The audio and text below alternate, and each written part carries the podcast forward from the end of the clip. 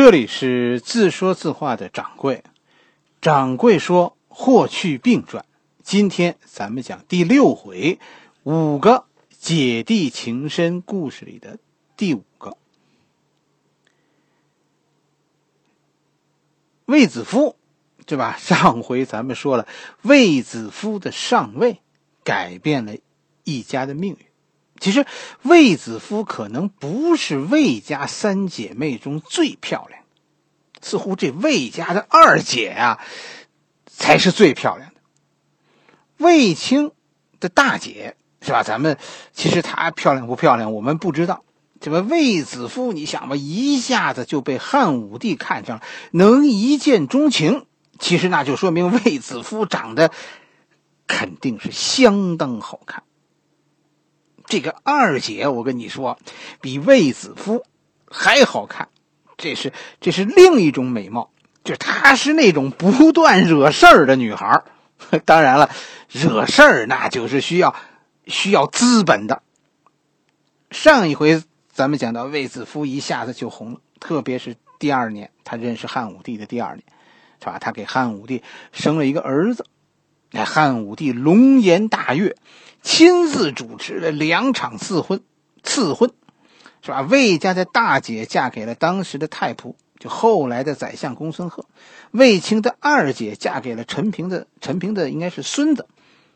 啊，大家记住这个卫青的二姐，这个二姐啊，在她在她这场婚姻以前还没有结婚，当时，哎，但是已经和当地一个小吏，平阳的一个小吏。一个小官是吧？生了一个，已经生了一个孩子了，私生子。男方后来啊都不承认这个孩子是自己的。这个这个没有父亲肯认的苦命孩子，就是霍去病。引起皇帝赐婚的，其实根据野史，啊，也是这个卫子夫的二姐，是不？这不是已经私生了一个霍去病了吗？这这这又跟陈平的孙子在暗地里私通。搞得当时满城是风言风语，这这我跟你说，这就是个不消停的女人。好了，咱们这是终于啊，咱们的故事正式的讲到霍去病。霍去病的出身呢，真的挺苦。就是他他出生的时候，卫子夫还没有嫁给皇帝，霍去病生下来就就没有父亲，不是父亲死了，是是比死了更可怕。他的父亲不承认孩子是他的。卫子夫入宫的时候，霍去病两岁。他的父亲是是平阳平阳这这个这个地方的一个小吏。史书中说说姓霍，当然是姓霍是吧？这个人叫霍仲儒。霍仲儒不怎么出名，但是他有个儿子霍去病，同父异母的弟弟特别有名，那也是一个呃汉朝著名的权臣霍光。是吧？霍家其实到最后也没有正式的认下霍去病，但是汉武帝最终后来啊，因为思念死去的霍帝霍去病，而照顾了霍去病同父异母的弟弟霍光，霍光就因此成为大汉朝后来仅次于王莽的权臣呢。甚至你想，在当时都没有人关心这母子，说有个奴隶生了个小奴隶啊，谁谁管他是谁的呢？霍去病苦命，生下来就没有父亲。到三岁，母亲嫁人了，嫁给陈平的孙子了。这下更糟了，原本就没有父亲的霍去病，现在连娘都没了。霍去病当然不能跟着去，是吧？这这就算是，哎呀，没爹没妈了。妈妈是高高兴兴的嫁入了豪门。问题是霍去病怎么办？他爸爸那边不认他，他肯定不能去霍家，他也不能跟着妈妈走啊！这这好说不好听啊，是吧？你你这带着孩子，呃，嫁人，这算怎么回事呢？所以最后霍去病就只能跟着舅舅卫青了。这就是咱们讲的第五段姐弟情深，那就是霍，那就是卫青，是吧？卫青和他的二姐之间的姐弟情深。这一年。是建元三年，有一件事情跟大家说非常非常有趣。掌柜认为这些巧合呀，其实当时可能也让也让汉武帝非常惊讶。并且呢，正是这些巧合，让汉武帝觉得对卫青和和霍去病以后啊特别亲近。你别忘了，汉武帝这个人是个很迷信的人。哪些巧合呢？霍去病出生的这一年是汉武帝执政的元年，建元元年，霍去病出生。所以，霍去病几岁，那就是汉武帝执政几年了。汉武帝为什么那么看重卫青？因为卫青和和汉武帝是同龄人。为什么那么看重霍去病？因为霍去病是汉武帝帝国的同龄人。你说这这两个人的出现，竟然有这样两个巧合。汉武帝到底是个什么样的人，是吧？有些人说说汉武帝是阴谋家。啊，是个心神心狠手黑的人。其实我们看到的汉武帝啊，不是这样，这是个性情主人。你看他对卫子夫，后来他对李夫人、对钩弋夫人，我们看到的是一个多情的多情的皇帝。他相信一见钟情，他这辈子好几次一见钟情，但是每次啊，跟他说，虽然说次数是是是。确实是，他一见钟情的次数是 稍微多了一点，但是你注意看，他每次都跟都只跟一个女人往来，这就说还有药救呗，是吧？爱上谁他就对谁特别好，好的就不得了。这这也是一个很信命运的人啊。他重用自己的同龄人，你看他在卫青身上，皇帝看到另一个自己，他重用这个帝国的同龄人，认为霍去病啊和卫青的同时出现，这是一种预兆。上天把两个同情人、同龄人，是吧？赐给了自己，帮助我完成我自己的伟大事业，这是天命。皇帝心中的这两个人是一样的，是一对儿。但是现实生活的这两个人，卫青和霍去病，性格上其实完全不同。霍去病是跟着卫青长大的，从从三岁、四岁开始，霍去病就是在一种。富足、衣食无忧的环境中长大的卫青是运动员，那是因为他不得不奔跑，你不跑就没饭吃。而霍去病后来也是运动员，但是他的奔跑是什么？是是跑酷。大家知道这种运动吧？因为喜爱而跑，这这是一种爱好，或者说是一种对对家传能力的炫耀。我能跑，我有时间跑，我没事就跑。性格上他们完全不同。你看卫青非常沉稳，霍去病非常的张狂。说一件事是吧？最能说明他们的不同。李广，对吧？李广也是汉朝一个一个大将，《史记》中有这个李将军列传。李广的死呢，被认为和卫青有关。李广的儿子因此就和就和卫青啊爆发了肢体冲突。那个时候卫青是主帅，李广的儿子叫李敢。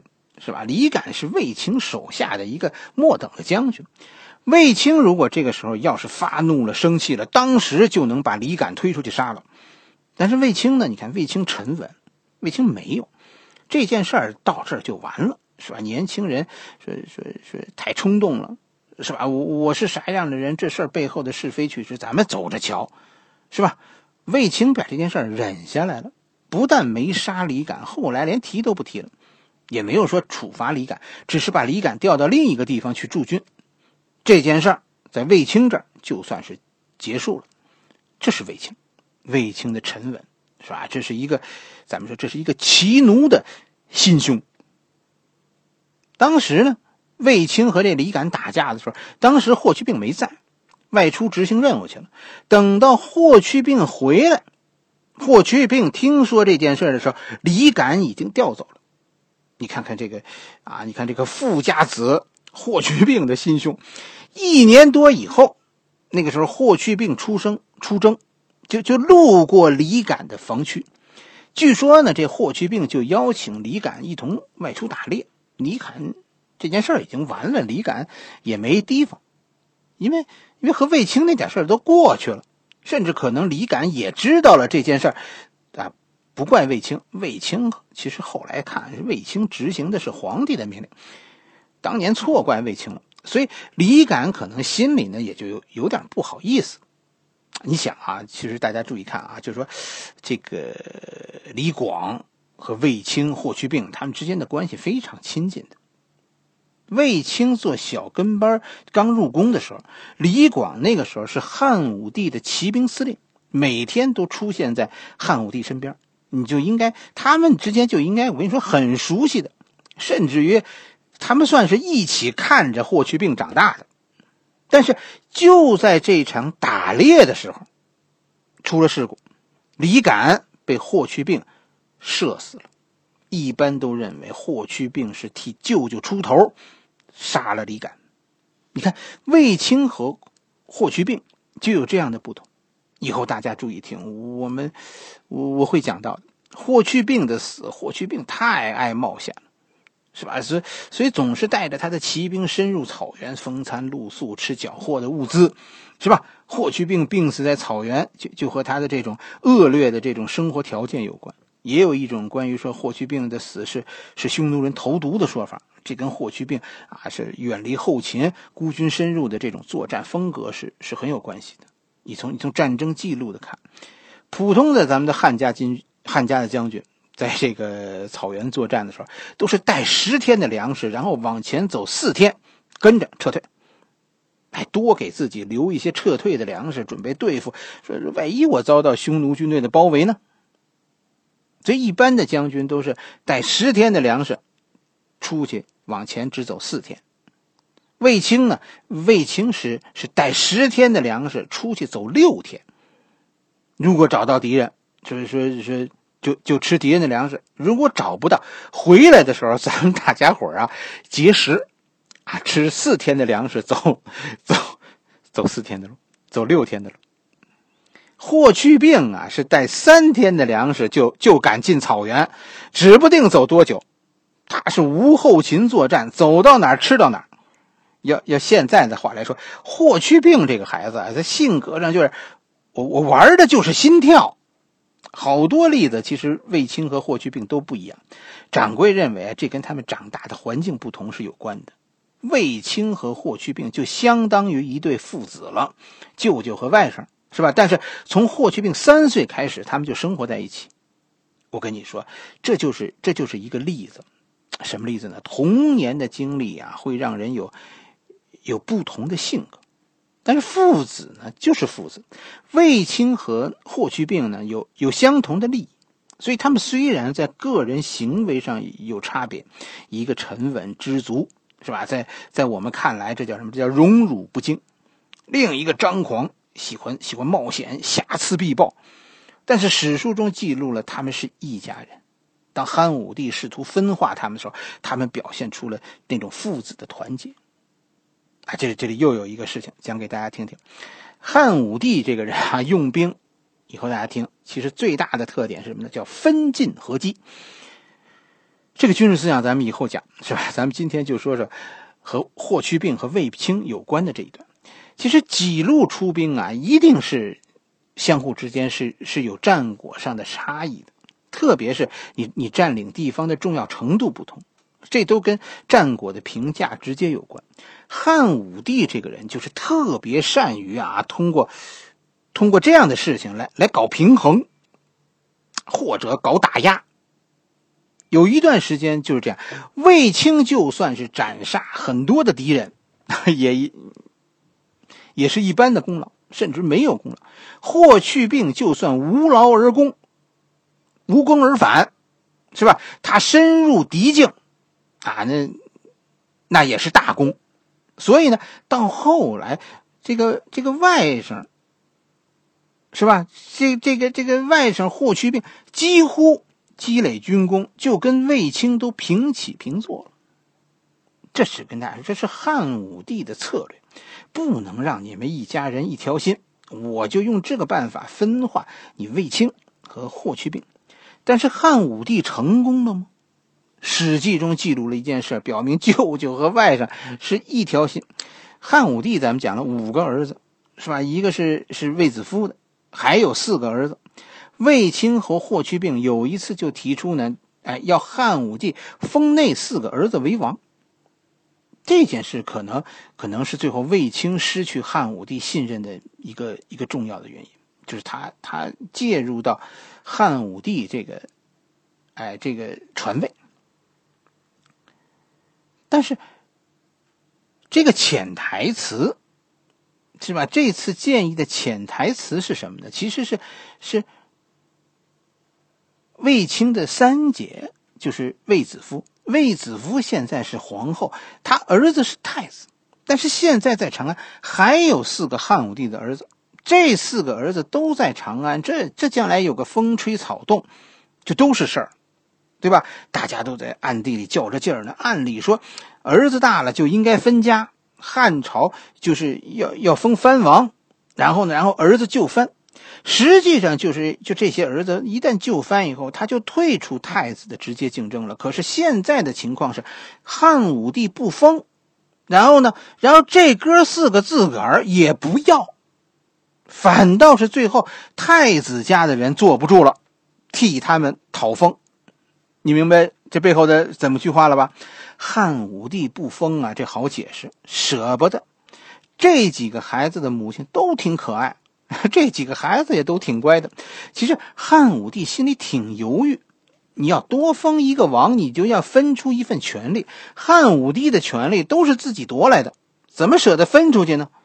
而且汉武帝把这些权利把着这些权利的时候，他有用。权力一旦到手，撒手说撒手那太难了。汉武帝这样，汉武帝就不说，不封。这四个儿子和他的母亲呢，也明白，明白什么？魏家已经走下坡路了。魏子清、魏子夫那皇帝都不见面了，是吧？哎，卫青、霍去病这么大的权势，那都是祸。所有人都明白，权势这二字是福，更是祸。关键看皇帝怎么看你手里的这些权势。魏家在汉五年出事儿，那是早晚的，所以大家都不急着走，啊，也许我我不走，也许就有机会呢。卫青和霍去病替汉武帝的四个儿子讨封，也就是说，你最好早点儿简单化这个局面，别往后拖了。太子是太子，藩王是三王，藩王是吧？早点让这四个儿子离开，这就是巩固太子的地位。所以大家看到了吗？这这几个例子。都是说明一件事：汉武帝呀，通过挑拨这霍去病，打压卫青，并没有说能够成功的最后分化舅舅和外甥之间的感情。这当然，这也是姐弟情深为为基础的。虽然贵族们每天都高喊着“君臣如父子”，但是真正君君臣臣、父父子子的，其实只是寻常百姓家懂的。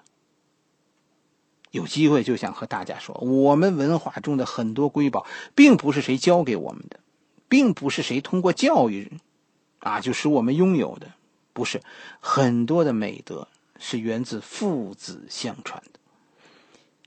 卫青，你看和霍去病他们的成长道路完全不同，甚至于完全不同的童年的境遇，让他们的性格都不同。但是有一件事是相同的，那就是血浓于水。卫青和霍去病的故事，哎，这是我最爱看，也是最爱讲的。哎，就是这一段，我心里有时候觉得讲讲这样的故事特别的温暖。看着汉武帝着急，其实心里觉得好笑，是吧？魏家始终人家是一家人，这是真的，纯粹的汉人精神。至于那些那些战争的记录，其实我觉得那倒不全是金。不全是真的，有人夸大这些战争，也有人缩小，是吧？说说卫青、霍去病的功劳。到今天，你说谁说得清当时的面貌呢？几缩几放，几放几缩，早就面目全非了。但是跟大家说，这个故事里这股这股浓浓的亲情，是吧？在大利益面前，能够能够选择维护亲情，真的是让人觉得这才是正能量。温暖。好了，今天咱们的故事就讲到这里，下一回咱们继续。